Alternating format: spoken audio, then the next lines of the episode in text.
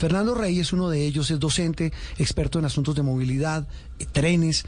Eh, se sabe la historia del metro, la historia de un metro, don Fernando, muy buenos días, feliz domingo, de un metro de nunca acabar, que nunca hemos construido y que cada vez, cada, cada ocho días vemos más lejano. Buenos días. Juan Roberto, Andreina, Diana, a todos muy buenos días. Qué domingo más agradable para hablar de estos líos en materia de metro y transporte.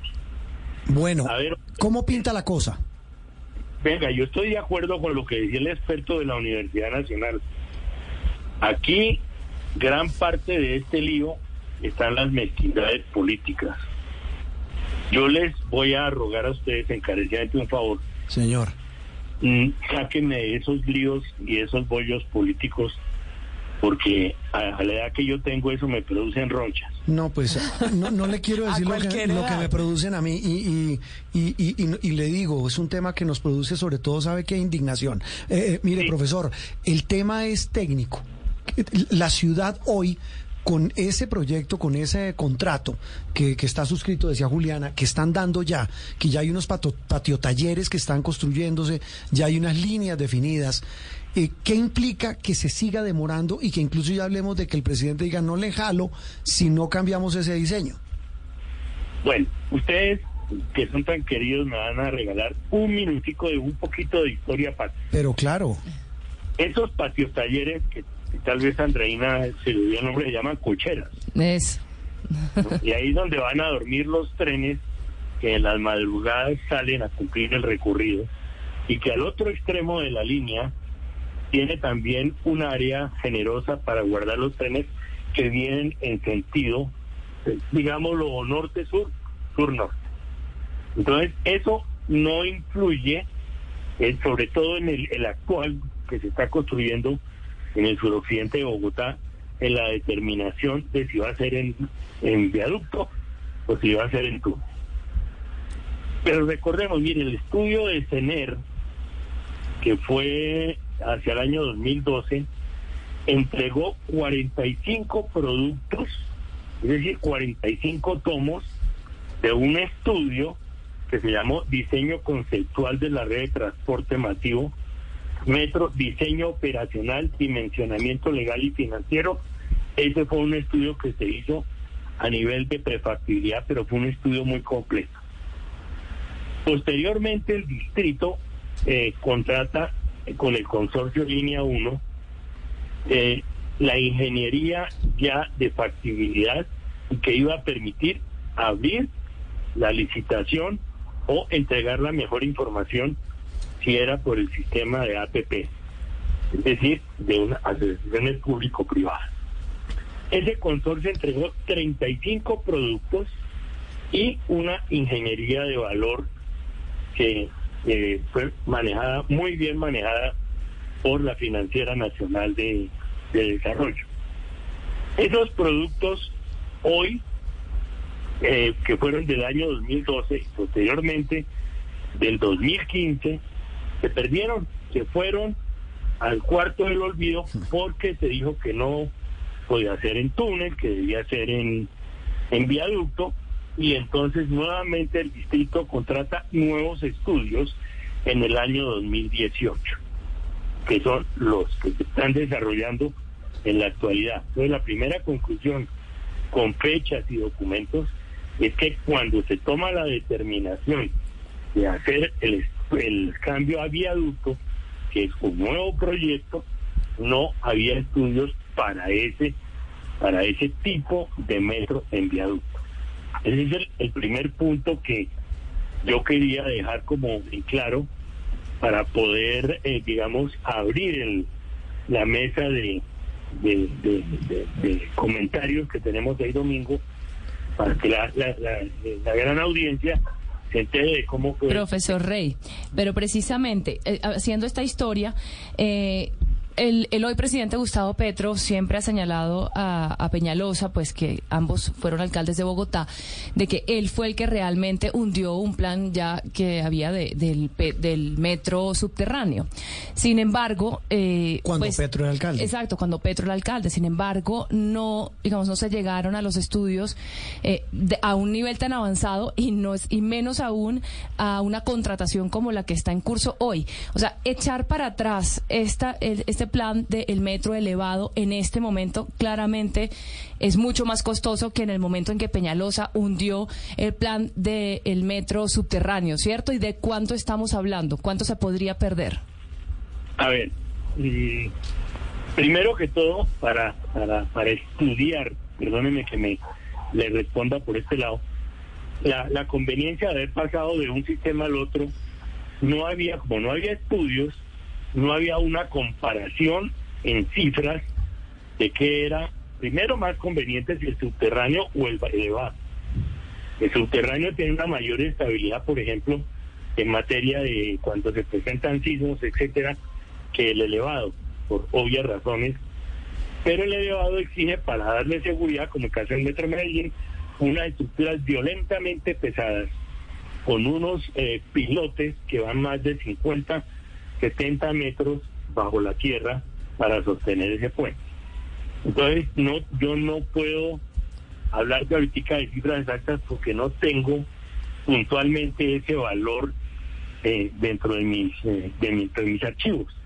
Pero sí, obviamente, del año 2018 a 2022, cuatro años al llevarlo al valor presente neto, obviamente el costo del metro elevado ha subido.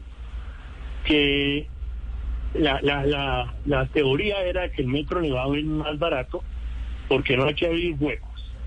Eso es relativo, porque si los estudios de geotecnia ordenan llevar pilotes bien profundos, de pronto eso complica mucho las cosas.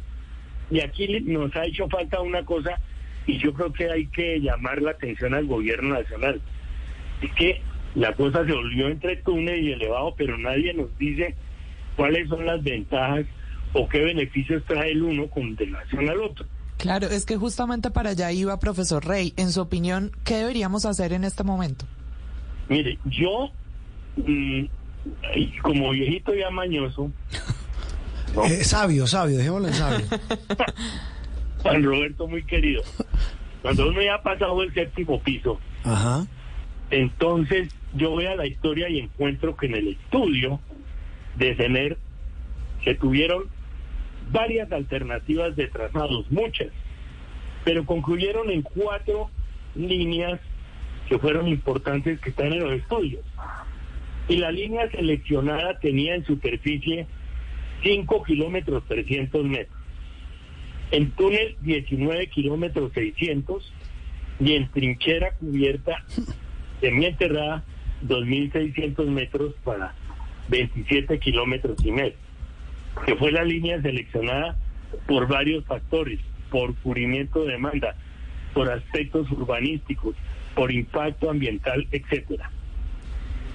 Después, cuando se ya se entregan los productos de, de, de yo por ejemplo en el producto 27 se entregan tres alternativas de trazado que son fundamentales esas, esas tres alternativas de trazado dejaban entrever que efectivamente el estudio que había hecho CENER, que a su vez había que llevarlo al estudio de INECO, Sofretí, Consultoría y Sistemas de 1983, y la memoria no me falla, se tenía un trazado similar que recogía el borde oriental de Bogotá, que es el borde de mayor demanda.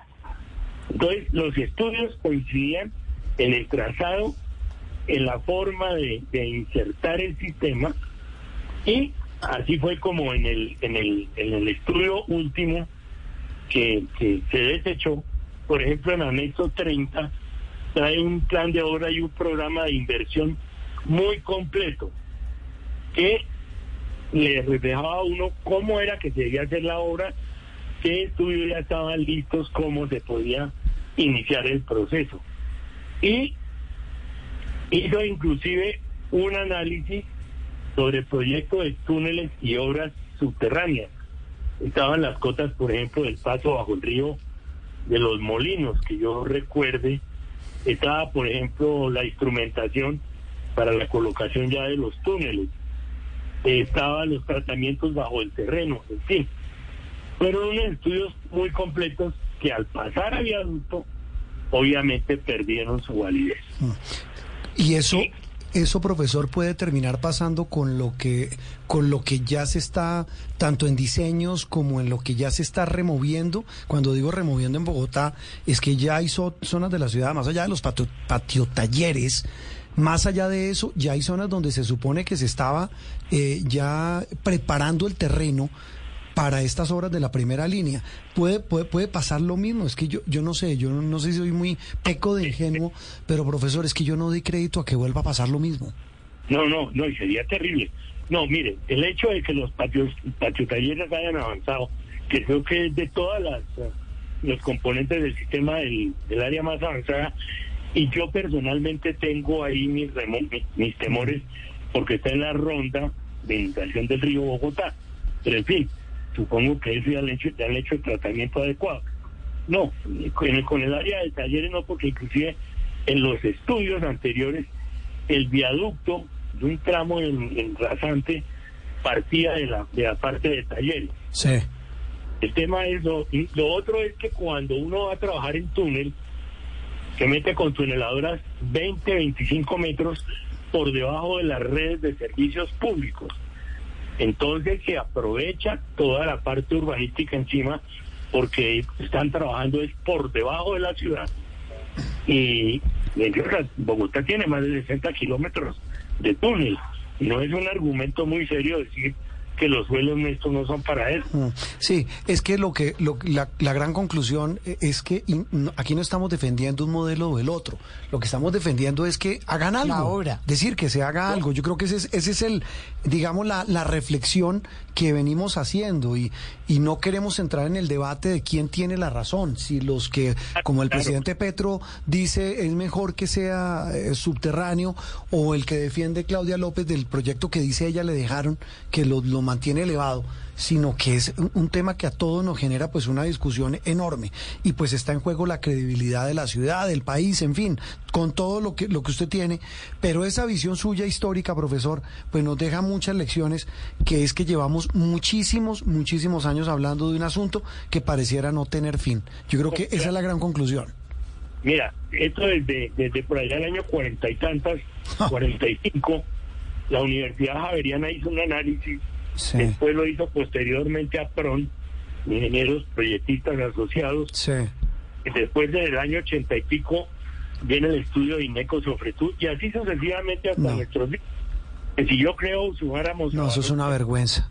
Eso es una vergüenza, profesor. Ya podíamos tener la primera línea funcionando.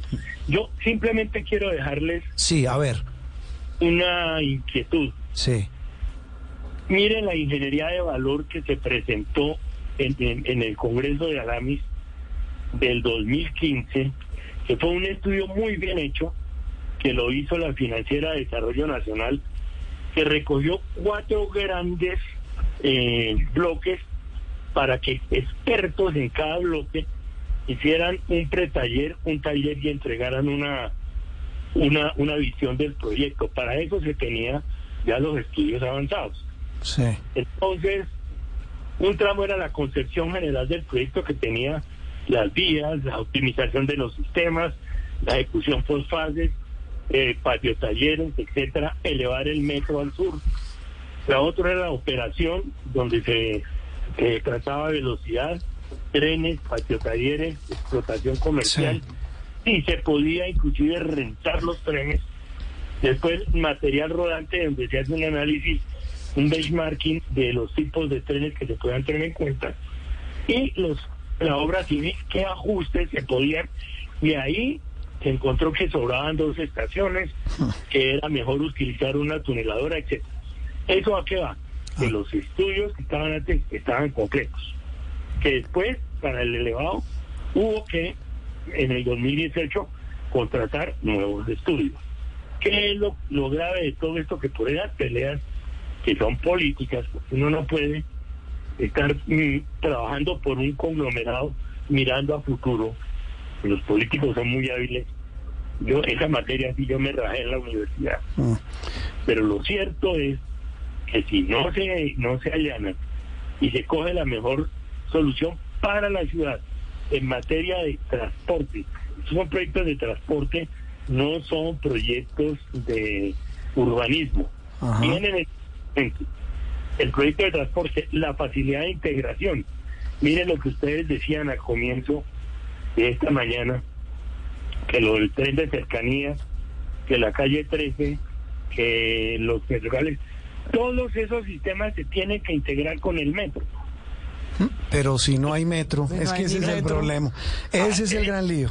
Pues profesor, e, este, estas reflexiones, repito, son para Muchos dirán llover sobre mojado, pero es que no nos cansamos de repetirlo.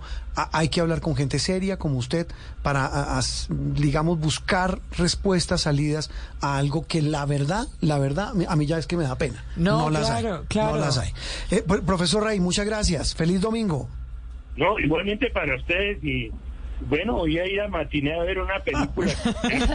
y hace rato, hace años no oía eso. Pero rápido porque ya casi se nos acaba la mañana. Sí, porque si no le va a tocar ir a Vespertina.